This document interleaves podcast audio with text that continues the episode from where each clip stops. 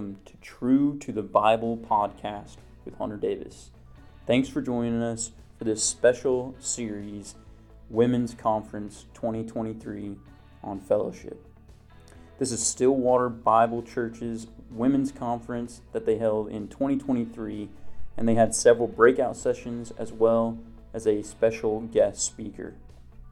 We hope that you enjoy these lessons. Thanks again for joining us.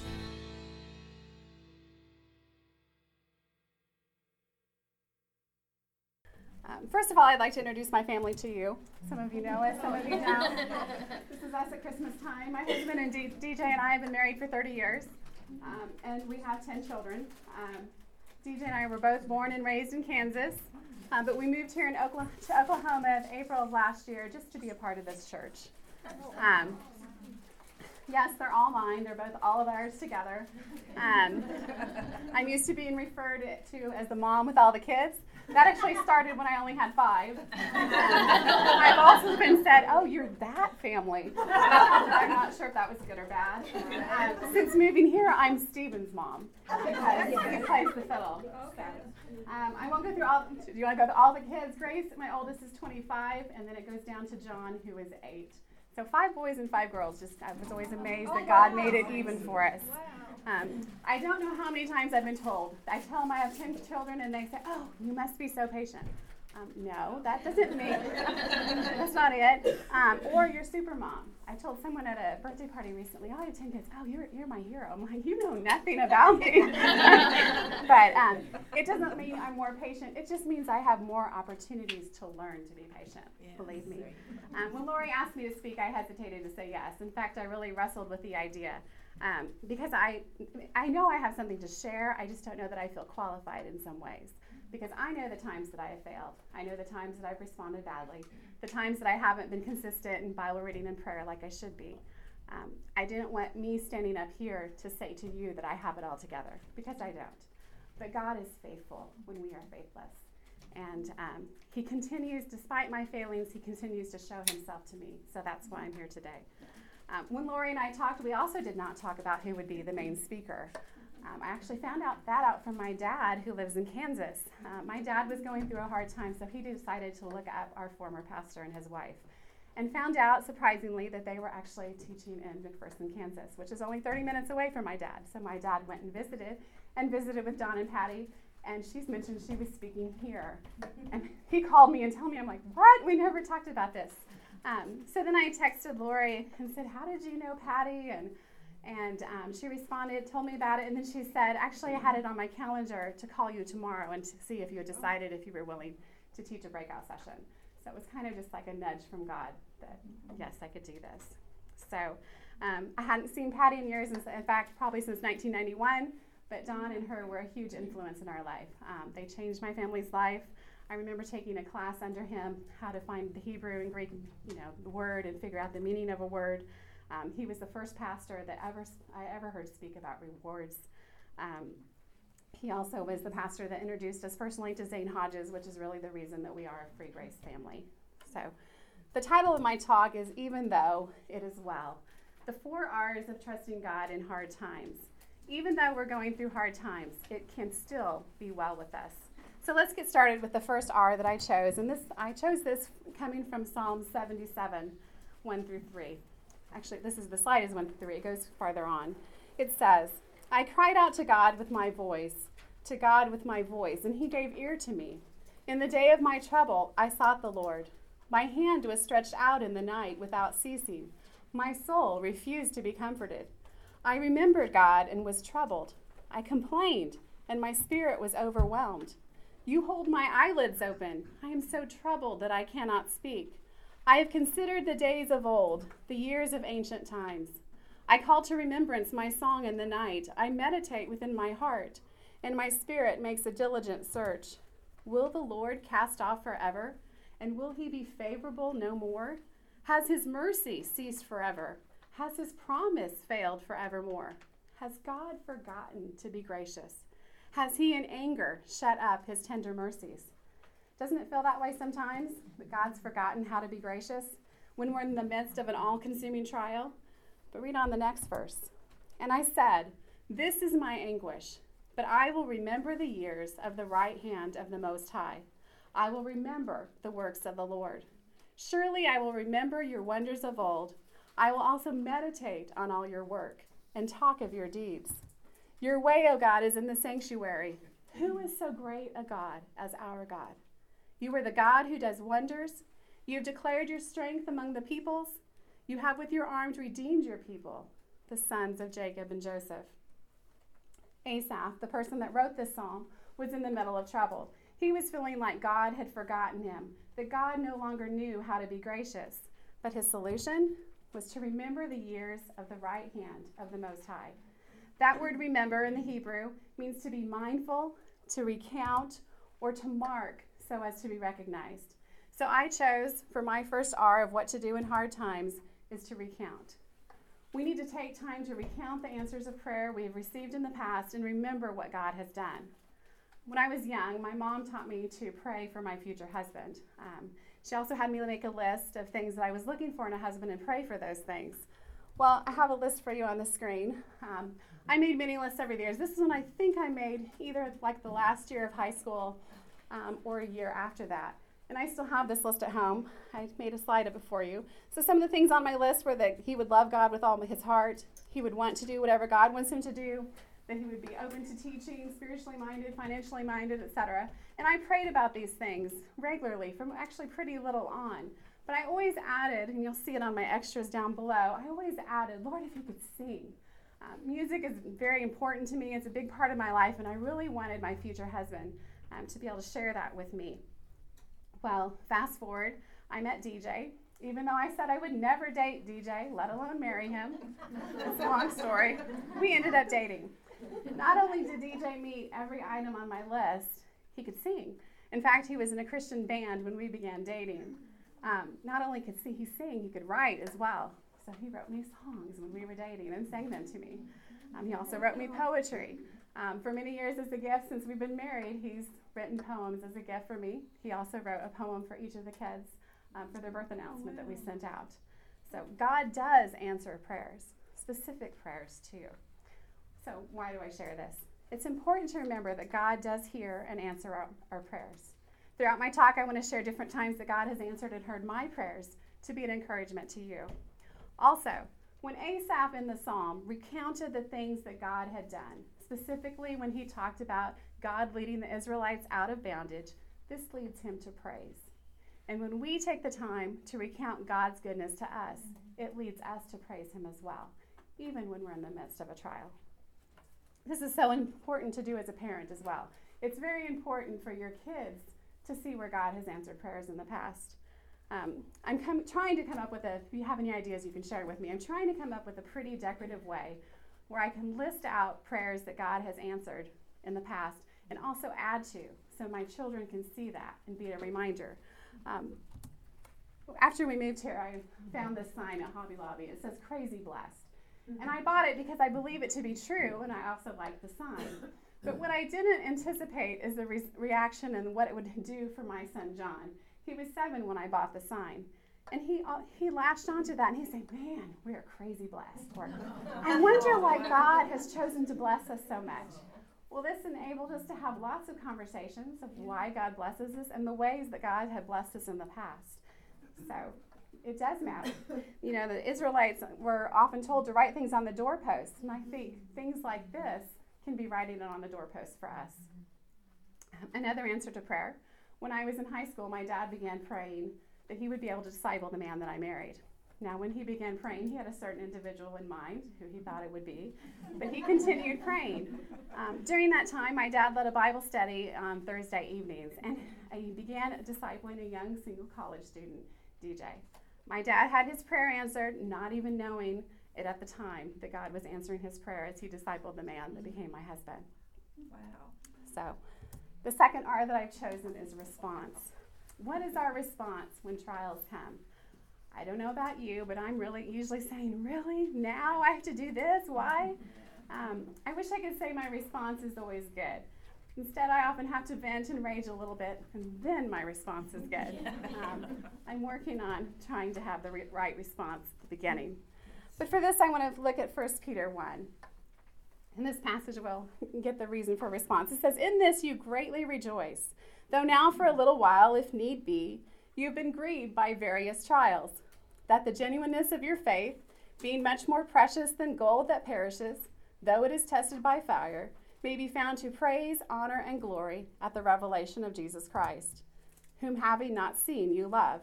Though now you do not see him, yet believing, you rejoice with joy inexpressible and full of glory, receiving the end of your faith, the salvation of your souls. In this you greatly rejoice. I know this idea just sounds impossible. I looked up the Greek word for rejoice and I was a little surprised actually by the meaning. It has the meaning of an active joy, actually to jump for joy or exult. This is definitely not the usual response I have to trials. Maybe stomping my feet a little bit, not jumping for joy. Also, what does Peter mean when he refers to trials? I used to think that these passages only applied to what we would call a spiritual trial or maybe persecution for our faith. But the Greek word used, according to Gary Derickson and the Grace New Testament Commentary, is that this is broader than persecutions or antagonistic actions towards Christians. He said this word includes sicknesses, accidents, war, or any other negative experience that we face. So this applies to all of us in all hard times or trials. Our response should be jumping for joy. also, in James 1, he says, My brethren, count it all joy when you fall into various mm-hmm. trials, knowing that the testing of your faith produces patience. But let patience have its perfect work, that you may be perfect and complete, lacking nothing. Wow. The meaning for count here means to consider it or deem it joy, to esteem it as joy. And the meaning here for joy is a cheerfulness or a calm delight. Mm-hmm. I like that idea, a calm delight. I don't know about you, but that's what I want in hard times is mm-hmm. more calmness.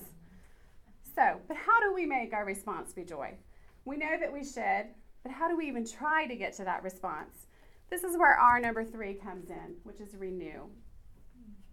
How do we change our focus? How do we prepare ourselves before that trial comes? We do this first by renewing our mind. Romans 12:1 says, "I beseech you therefore, brethren, by the mercies of God, that you present your bodies a living sacrifice, holy, acceptable to God, which is your reasonable service. And do not be conformed to this world, but be transformed by the renewing of your mind, that you may prove what is that good and acceptable and perfect will of God.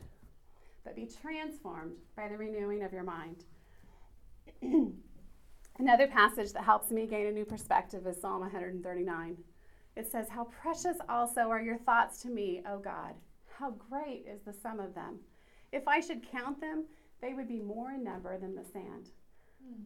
These verses are just amazing to me. I mean, we all know that Christ died for us, that God considers Christ's death on the cross our satisfactory payment. And you know, that is something that's just amazing. And I know that I should think about it more. It almost becomes old news, which is really sad.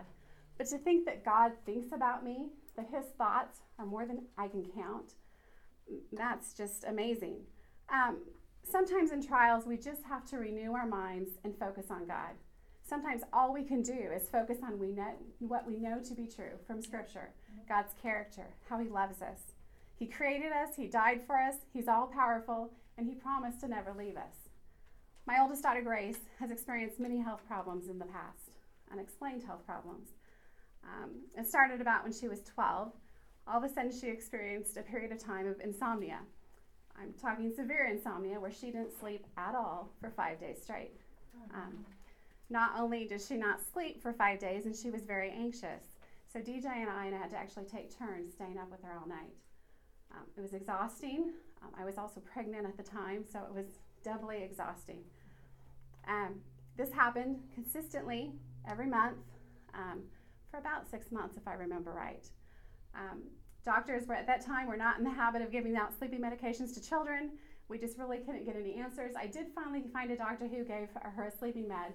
She still didn't sleep, but she wasn't anxious, so she could stay up by herself with us just checking on her.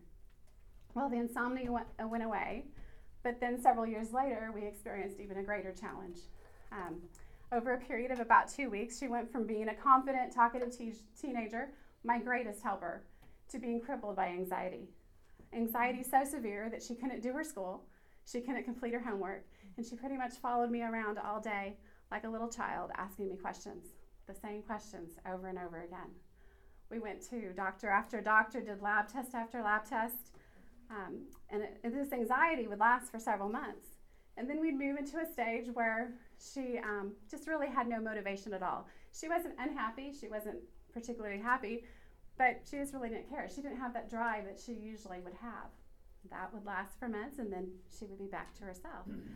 Everything was great, she was doing well, but then it would come back again, and we'd start over with the anxiety. The anxiety was the worst, is because it affected everyone in the family. We would find something, believe me, during this time, we were seeing doctor after doctor. We would find something that we would think would be the fix, only to find out months later that we were in the same situation again. During that time, the only thing I could do was focus on what I knew to be true about God that He does love me, that He does think thoughts toward me, and that He is faithful. I remember reading the Psalms in the evening and just circling all the verses that said, God is my strength, God is my helper, God is my refuge, God is my deliverer. Those verses were such a comfort to me, even when there were no answers. I have a picture on the screen of the first page of our 2018 album. Um, I like to scrapbook. I like to put our pictures together for our kids to have in the future. Um, I also like to tell what God has done in our lives, the good as well as the bad. And in the beginning of 2018, there were many unknowns. Um, my motto, I didn't always do this, but that year I chose a motto for the year. And my motto was even if, based on the song by MercyMe. Um, I wrote in the first page down at the left, even if we don't find the answers for Grace, Daniel, and Hope's health problems, even if the house doesn't get finished, even if my hope is still in Jesus, and I can still say, It is well with my soul. The MercyMe song says, I don't know if you're familiar with it, but it says, I know you're able, and I know you can. Save through the fire with your mighty hand. But even if you don't, my hope is you alone. You've been faithful, you've been good all my days. Jesus, I will cling to you, come what may. God, when you choose to leave mountains unmovable, give me the strength to be able to say, It is well with my soul. You might have noticed earlier that I said Grace, Daniel, and Hope's health problems. Yes, we weren't just dealing with one thing, we had two other pretty major things going on as well, as well as some ongoing financial trials. That was 2018, first page of the album. 2019, I began journaling. This was actually the third page of our album. I wrote again. Just two weeks ago, I made an end page to 2018, rejoicing in God's answers to prayer, one of them being Grace's good health. And now here we are, just in January, and Grace is experiencing one of the worst times again. It is so hard, and it, is, it doesn't seem fair to be doing this again. Just, but despite everything, our hope is in Christ. Without Him, I could never make it through, and I still fail so badly in my response to this trial. But despite everything, I can still try to choose to rejoice in the Lord, like Habakkuk said. God can be and is still my strength. So, 2018 and 2019, we're still talking about the same trial. Um, actually, though, this began in 2014. And to be honest, we were dealing with this last year in 2022. So, eight years. This has been a long trial. But we do finally feel like we have the answers that we needed all those years. But the Habakkuk passage I mentioned here became one of my favorites during those eight years.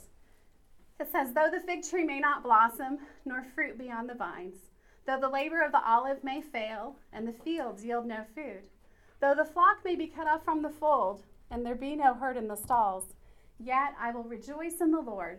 I will joy in the God of my salvation. The Lord God is my strength. He will make my feet like deer's feet, and he will make me walk on my high heels. Habakkuk is listing the worst possible outcome no fruit, figs, no fruit, no olives, you know, no fields. Uh, these are the things that they needed, obviously. Though the worst happened, yet I will rejoice in the Lord.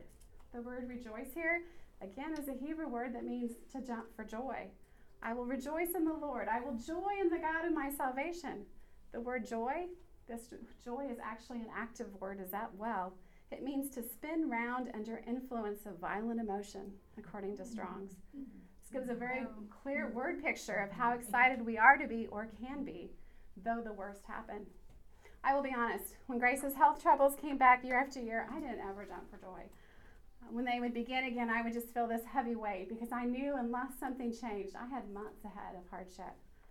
However, we can rejoice when hard times come because of verse 19. The Lord God is my strength. He will make my feet like deer's feet, and he will make me walk on my high hills. This word strength means a force or a resource or a power. God is our source of strength during hard times. Only He can give the strength to deal with severe anxiety, to see your adult daughter become like a child and ask you the same questions over and over again and just be paralyzed with anxiety. He will make my feet like deer's feet. Ron Blue in the Bible Knowledge Commentary says, He will make us so we can bound through trials and climb to heights of triumph. What a picture. That's how I want to get through trials.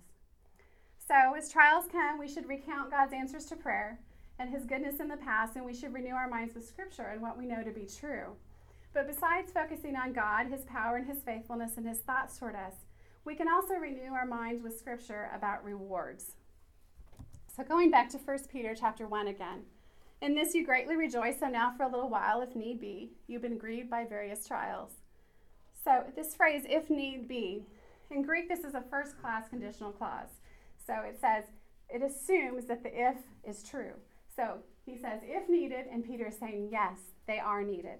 This is a necessary part of the believer's experience. So we should jump for joy because trials have a purpose.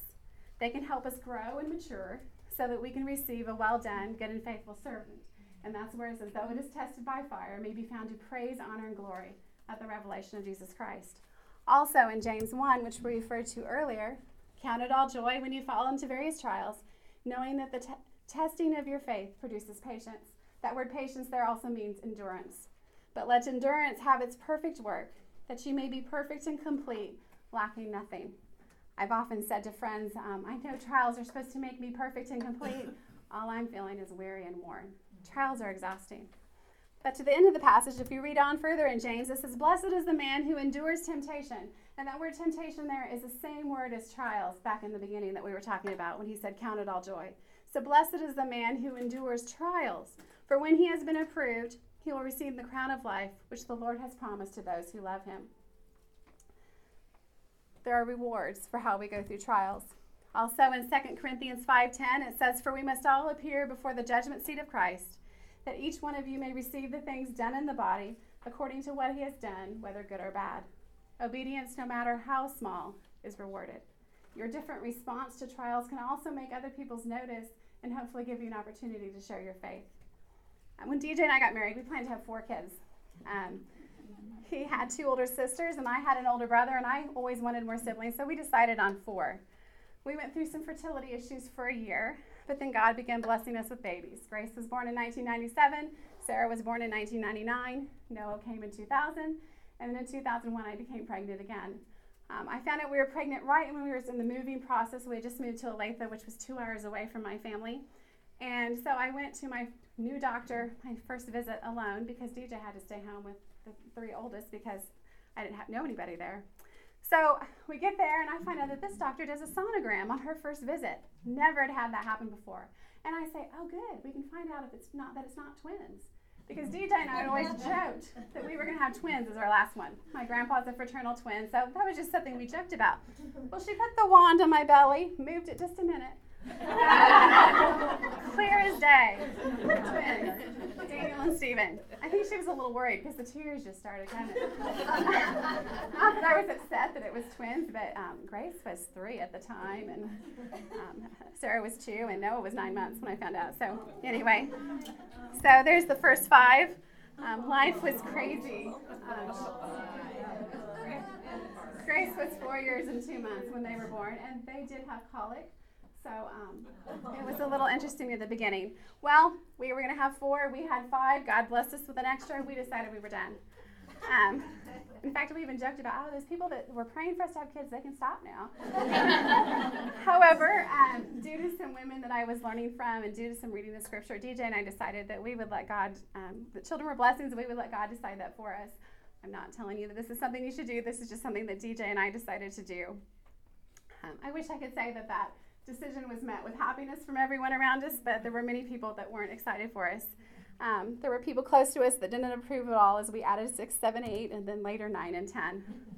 We, however, are so thankful that we gave that decision to God. But let me continue in James. In James 1, it continues in verse 10. Let the lowly brother glory in his exaltation, but the rich in his humiliation, because as a flower of the field he will pass away. For no sooner has the sun risen with a burning heat than it withers the grass, its flower falls, and its beautiful appearance perishes. So the rich man will also fade in his pursuits. Blessed is the man who endures temptation or trials, as we talked about before, for when he has been approved, he will receive the crown of life, which the Lord promises to those who love him. I really hadn't understood these, these verses well at all, actually, until I began studying for my talk today. Um, I would read the beginning of the passage, see how you're supposed to respond to trials, that you're supposed to count it all joy. Read about the lowly brother, and then get to the section about the rich man, really not understand that. Um, having 10 kids and one income, let's just say there have been many financial trials. Mean, it can seem even harder because we brought this on ourselves. We chose to have this many kids. That's how many people looked at it. So I didn't really feel like I could share my financial trials with very many people. Um, we lived in a, our last house was a 100 year old farmhouse um, that we added a second story to, but never got completed. When we moved in, we had seven children and there were two bedrooms, one bathroom. We slowly, slowly added bedrooms and slowly, slowly that was why the one thing on the slide was if even if my house never gets finished, um, we slowly added bedrooms. Um, and we ended up getting it to five bedrooms. Um, we joked that it was climate controlled because it was controlled by the climate upstairs it hadn't been insulated yet. And it only had one bathroom for the 12 of us. And oh, it wow. still only had one bathroom when we moved just a year ago. But when James says, Let the lowly brother glory in his exaltation, James is contrasting the poor man with the rich man. Zane Hodges says in the commentary that this exaltation is the trial. He should consider his trial an exaltation. I have a quote on the screen that I want to share with you. Zane says, Does not a Christian of low estate in life have enough problems just by virtue of his status? How can such a brother calmly, indeed joyfully, accept the additional trials which often befall him? James' solution is simple consider his trials a form of exaltation that the poor person should glory in his trial. Rejoice that God is paying attention to him and using that trial to bring about growth in his life. Oh, I wish I had understood this more in the past. We were never really poor. We always had a home, we had clothes, we had food to eat, but there were struggles. If I had understood maybe all those instances of things breaking, doing without, living with one bathroom, would have brought about more maturity in my life because of the proper thoughts about it. What a different response to look at trials as God paying attention to us, ensuring that we have the opportunities to endure and receive the crown of life. The opposite side, for those who are rich, this is a chance to glory in his humiliation, to be reminded of the shortness of life and how our earthly blessings can be so quickly lost, and how those riches don't last forever. When we die, they're gone. So, as we go through life and these trials come, and they will come because remember, Peter said they were needed, we can exult in trials, we can be joyful in trials, we can jump for joy, not because of what is happening, not because we enjoy the trials, but we can jump for joy because of what we have that cannot be taken away our free gift of salvation, our growth from trials, and the rewards we earn being faithful in trials. Almost 20 years ago now, when my mom was 58, we discovered that she had a brain tumor. Um, four months later, while recuperating from a surgery that was only a biopsy to figure out what kind of tumor she had. Um, she died suddenly in rehab. No chance to say goodbye. And the last six weeks of her life, she hadn't really even known me because of the effects of the surgery. Um, only 58. Four months ago in October, my brother died unexpectedly. He called into sick on work on Monday, and Tuesday he didn't show up, so his office called my nephew. My nephew and my niece raced over to his house to see what was wrong, and he was gone already. Um, he had type 1 diabetes and, and he had been hospitalized two times before for ketoacidosis, but it was still something, not, not something we ever expected. He was 51. That isn't supposed to happen. You're not supposed to lose a parent at 58 and a brother at 53. I am 51. I'll be honest. That makes me feel rather short on time. Um, but at times like that, I have to renew my heart with Scripture, my mind with Scripture, what I know to be true. I also have to remember that I don't know the big picture. I don't know what God's plan is. This is when you also have to focus on the reality of eternity. This life on earth is short. It doesn't feel like it though, because this is all we've ever known. It seems like it'll go on forever. But we really need to remember that this life is like one grain of sand compared to all the sand in the ocean. I, you know, I'd rather have my brother here. I had plans. I especially had plans once we finally got settled and, how I was going to spend time together with him, especially as we grew older. But he is enjoying the wonders of heaven and I will get to spend eternity with him. I don't know why God called my brother David home early. Um, He had experienced a lot of hardship in his life. Maybe it was because it was time for him to finally have peace. Um, sometimes, you know, there are benefits on earth.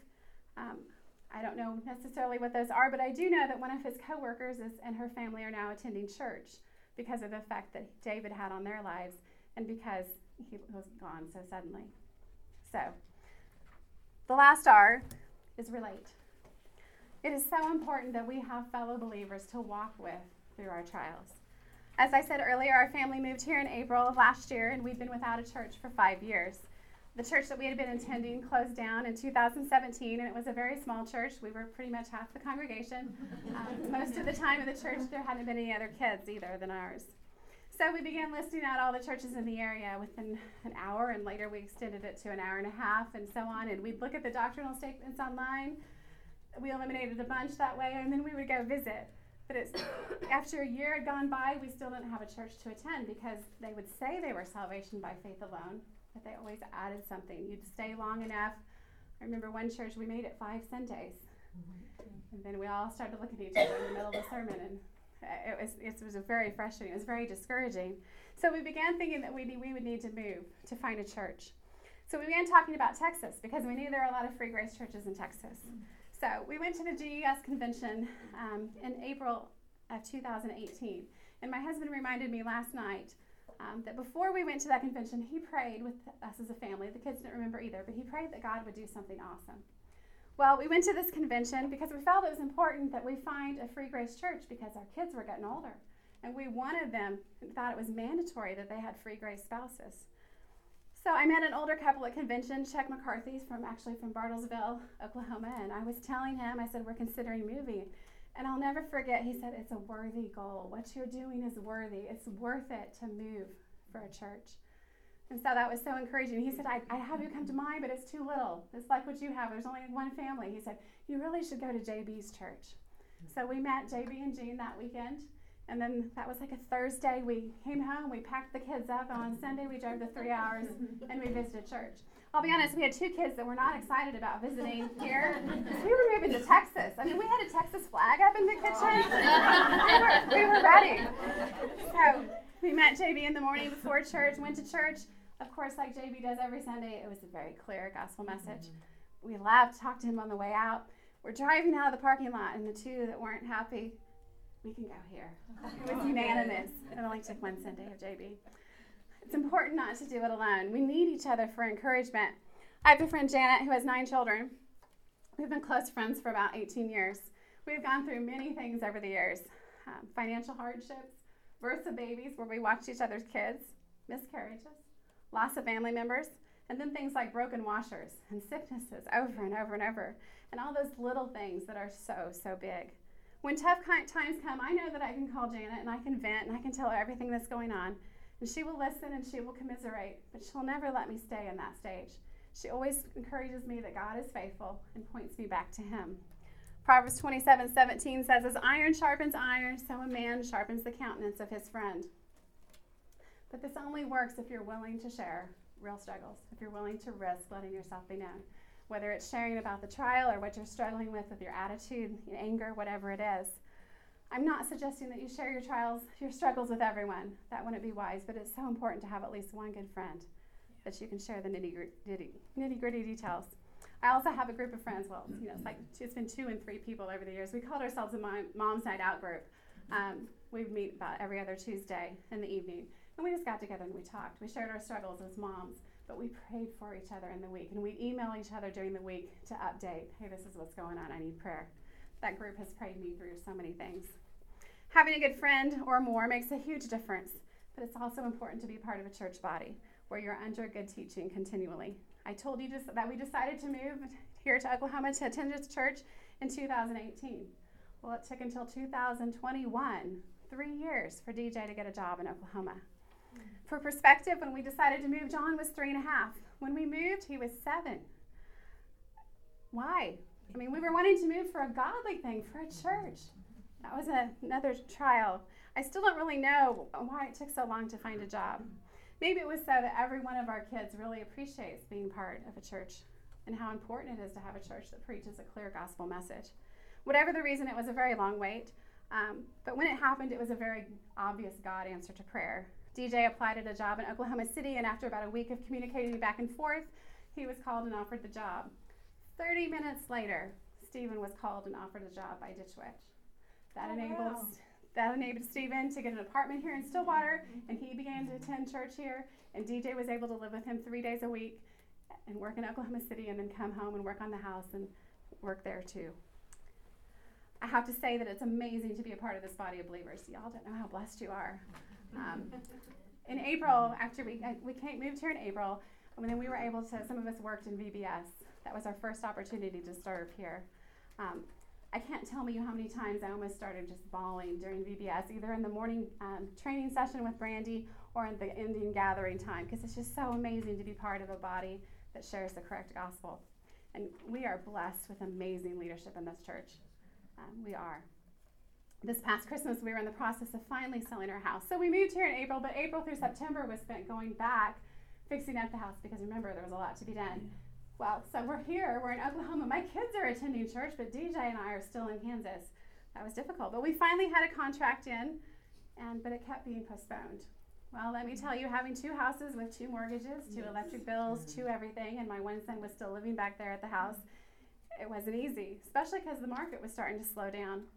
So we finally we experienced another postponement. It was discouraging. And the next morning, Sarah went out to the mailbox um, to take some letters out, and there was an envelope in there that didn't have an address, nothing on it. So she thought one of her younger siblings must have written a letter and then forgot to address it, so she brought it back into the house. And she opened it up, and there was just a very simple card. It said Merry Christmas, and there was a $100 bill. Someone from this church, maybe one of you, did that. I can't tell you how encouraging that was to everybody. Um, I texted my husband who was at work and said, I feel seen. Not that I don't, I know God sees me all the time, but sometimes it's really nice to have tangible evidence. Um, his response was like, Have we not seen that like a thousand times this past year? Yeah, and I said, Yes, but God still continues to show me, which is just amazing. DJ reminded me that God is crazy about me and thinks about me more times than I can count, like the verses that I talked about earlier, and that He pursues me. I often thought as I planned this that DJ really should be the one giving the talk because in the really hard times, that's when he just seems to keep the perspective much better than I do. Oh, I forgot to show the picture. This is mm-hmm. when we finally got moved here. Mm-hmm. Second Corinthians 1 says, Blessed be the God and Father of our Lord Jesus Christ, the Father of mercies and God of all comfort, who comforts us in all our tribulation, that we may be able to comfort those who are in any trouble with the comfort with which we ourselves are comforted by God. God comforts us in our trials so that we can comfort others. I think this goes back to the first R of recounting. We can comfort others by sharing how God has worked in our lives in our trials. As Dwight Hunt mentions, suffering produces companionship with others who are also suffering. Sometimes it feels like God answers everyone else's prayers but mine. Um, I felt that way, especially when we, you know, we decided on a church and we weren't finding a job. Um, I made a pillow. You know, we had the Texas flag. Well, we needed something Oklahoma because we were moving to Oklahoma, and I was trying to get into quilting. So I quilted this pillow cover that was the shape of Oklahoma, and it said "Dream." Well, I did that. I think the first year, and you know, time is passing. I'll be honest, sometimes I walked in that room, saw my pillow on my bed, and I wanted to burn it. but even if my heart's desire is never answered, it is well. My hope is in God alone. As Habakkuk said, Yet I will sing of the joy of my salvation. Maybe your life has only been full of hardship. Maybe you've faced what everyone would consider as the worst. But even if everything in life is always horrible, if we have believed in Jesus for eternal life, we have something that can never be taken away. This life is short. We can still say, It is well. Writing this and organizing my thoughts has actually been very helpful for me. Of course, I love lists. So sometimes the little things, though, can be actually harder than the big things. Small little things that, you know, small sicknesses, small financial trials, especially when they keep piling one on top of each other. But I've had this list of R's now that come to my mind um, since I started writing this in December. And it has helped me to start recounting, renewing my focus instead of just getting upset. I still have a long ways to go, as I'm sure my kids and DJ can attest to. But when I start recounting God's answers and God's faithfulness right away, my perspective changes. And I'm reminded that I'm not alone in this. Um, When we found the house that we ended up buying here in Oklahoma, we had a long day of going back and forth with the realtors um, because there were three other offers on the house. And that was when the market was crazy here. Um, I would find a house online that I would be interested in, and before I even had a chance to talk to DJ about it, whether we wanted to see it, it showed pending. It was so discouraging. Well, we did actually get to see this house, and we put our offer in, and then it was awaiting. It was a Sunday. Um, some of my kids were here with you, and the rest of us were watching online um, at home. And the song that Sunday morning, um, part of worship was the goodness of God, which actually, actually played today. Um, the words of that song really just stuck with me to that day. And I even texted that to some people who were praying for us that we would get that house. And I said, All my life is God has been faithful. Even if we don't get this house, I will still sing of the goodness of God. Well, we did get the house. It was amazing answer to prayer, and there's, I want to go into all the reasons why it was so obvious a God thing. Fast forward to losing my brother, planning the service with my niece Anna. She said she didn't know for sure what she wanted for the service, but she wanted the song, The Goodness of God. We have had so much in the past year and even in the last five weeks. I had sinus surgery. Sinus um, surgery, I had to remove the bones um, so that I would not have a polyp come back because it can come back as cancer. Recovery has not been easy. A lot more pain than I expected, lots of medicines, a lot of side effects for medicines. Um, it's not been an easy time. One of my children who has epilepsy came close to having a seizure again, so we're having to change some things there. My youngest son, John, is struggling with anxiety because about six weeks or so ago, he said, Oh, Uncle David died of old age. I said, No, um, he didn't die of old age. He was only a few years older than me. Wow. Then he started worrying that he was going to lose me. And that anxiety has just morphed into worrying about worrying. It's hard to watch your children suffer. Um, two weeks ago, I was sitting thinking through the R's of my talk because it was all weighing on me, these things that we were going through. And I asked DJ, how do we help him? Because I realized that God won't necessarily take away his anxiety, but I also know that God doesn't want him to be anxious. So, what do we do? Um, DJ's reply we must remind him that God is on his side, that God will never leave him, that God is trustworthy. We remind him of God's faithfulness. Sound familiar? Recount and renew. And relate came up as well when I shared our struggles with Brandy, and she hopefully gave us some tips that will hopefully help. We've been through a lot long lasting health problems, epilepsy, miscarriage, death of loved ones, and just the normal trials that come our way. Many times, many at once, probably just due largely to the number of people we have in our family, too. But it has been a good life. And I know that we can expect more trials because those trials are needed. But I will choose to recount God's goodness and renew my mind that God is faithful and trustworthy and good. We can relate and share with each other and encourage each other and hopefully respond correctly so that someday we may hear, Well done. No matter what we go through, God is able, faithful. All my life, He has been faithful. All my life, He has been so, so good. With every breath that I am able, I will sing of the goodness of God.